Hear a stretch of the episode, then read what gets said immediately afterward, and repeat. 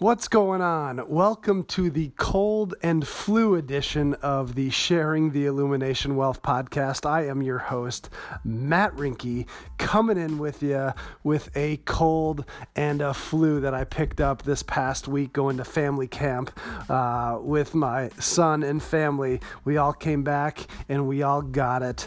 Now, Getting the flu is not fun. Being at home for three days in bed with a fever is certainly not fun. And it really had me thinking, like, is there something wrong with me that I got sick? You know, I'm pretty healthy. I exercise. I eat well. I believe I get adequate rest. But lo and behold, I got the flu. Not meanwhile, I had the flu shot two weeks earlier. But despite all that, you know, this flu is going around. There's a lot of bugs and, you know, junk that people are picking up and contracting. And I really thought, like, what could I be doing differently? And I did a little digging, and what I realized is that getting sick is actually healthy it tells me that my body is adaptive and it's reacting to the environment out there.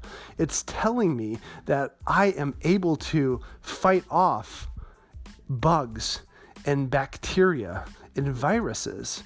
And if I didn't get sick, that would be a warning sign that my immune system might actually not be functioning as properly as it should be.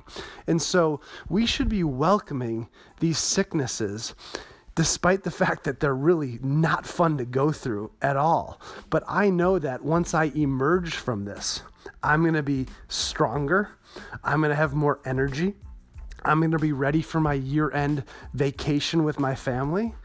I'm going to be ready to come back to 2019 to give it my all for my family, to give it my all for my clients and for the people that I work with so they can all leave, live and lead their best financial lives.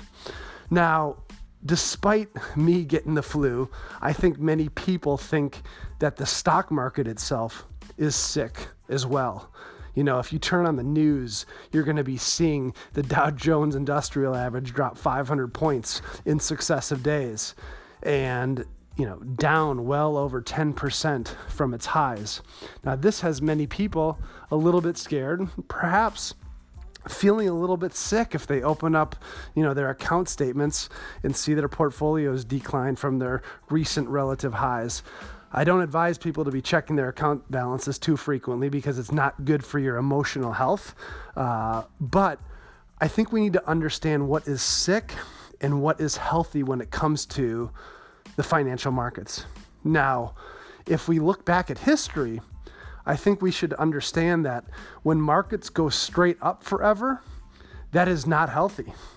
That has led to the tech bubble of the 2000s when people were unabashedly buying stocks on margin in the late 1920s.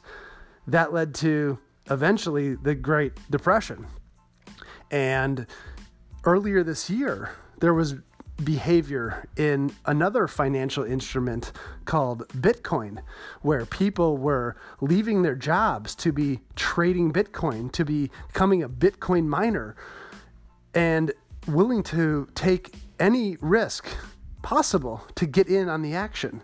Now, if we had to think back, is that behavior that people are willing to take healthy when it comes to investing or unhealthy? Now, the behavior that you're seeing in the market today with it's going down is actually healthy. It's part of a functioning market. It's completely normal. And what is unhealthy is the behavior of people willing to take unlimited risk with their hard earned dollars, willing to just throw money away at something that they know nothing about. And these same cycles repeat themselves over and over and over again. So, having a speculative frenzy is not healthy. Having a market go straight up like it did in 2017, it's not healthy when there's no volatility. Having interest rates that are negative across the world is not healthy. And so we need to reframe what is healthy and what isn't healthy. So, a market decline, while not being fun to experience temporarily, is something that is very normal and it's very healthy. And so we need to get comfortable with that fact. Just like I needed to be okay with being sick. I just needed to treat myself. I needed to get proper rest. I needed to you know, drink a lot of liquids. I needed to do the right things. I didn't need to make the wrong decisions. I didn't need to stay up all night and go partying and go to Las Vegas. I didn't do those things. I did the things that'll help me get through it quicker. And so we need to take a step back now and think about what are the actual financial habits and behaviors that can help your financial well being during these periods of healthy market corrections. Now, some of these market corrections are bigger than others because the unhealthy behavior leading up to it was so big and so excessive. And so that's where you might see the great recession happened because people were taking such unhealthy financial behaviors buying stocks or buying homes with no money down forging the amount you know their financial information so they could buy another home. All of those behaviors were so unhealthy and they were happening all throughout the economic system. So if you have a lot of unhealthy financial activity that is putting a facade of you know really good things going on out there, that really is what's unhealthy. And if that's the case, then you're going to have a healthy correction that is might be very deep and painful for a period of time.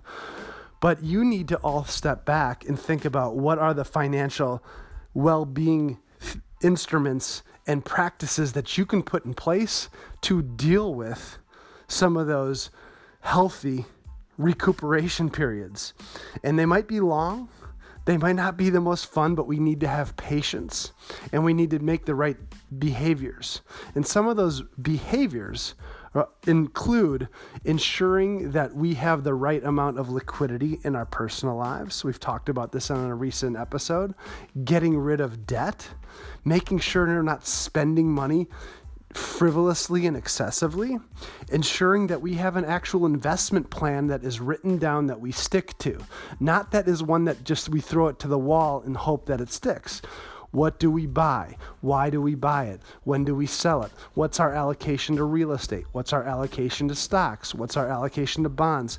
And how do we follow that to a T? Not based on hope, not based on greed, not based on what our friend says, but because we have a well laid out plan. So these are the behaviors that'll help you be prepared for the next bull market in economic expansion that is the result of this current decline. It's going to be there for you if you're there for it. Now, most people are not there for it because they're not financially prepared. So, I encourage you to take some of these actions as you lead into 2019 to figure out how can you bring financial health and well-being to your life to deal with healthy, functioning, volatile financial markets that will allow you to capitalize on when this decline ends, that you can be part of the expansion to follow. So, here's to a great rest of 2018, an even better 2019, no matter what way the stock market or real estate market or interest rates go. And I look forward to picking it up with you. Do your best to stay healthy. If you get sick, work your way through it. Keep doing the practicing the right behaviors. And if you need to reach me, Matt at illuminationwealth.com. This is the Sharing the Illumination Wealth podcast. If you're getting any value from it, please feel free to share this with any of your friends, family, pets, you name it. We love them all and uh, look forward to uh, checking in with you soon please we love feedback too. So matt at illumination wealth and that's where you can find us at instagram as well at illumination wealth at at, on twitter as well and uh, have a great great great rest of 2018 be well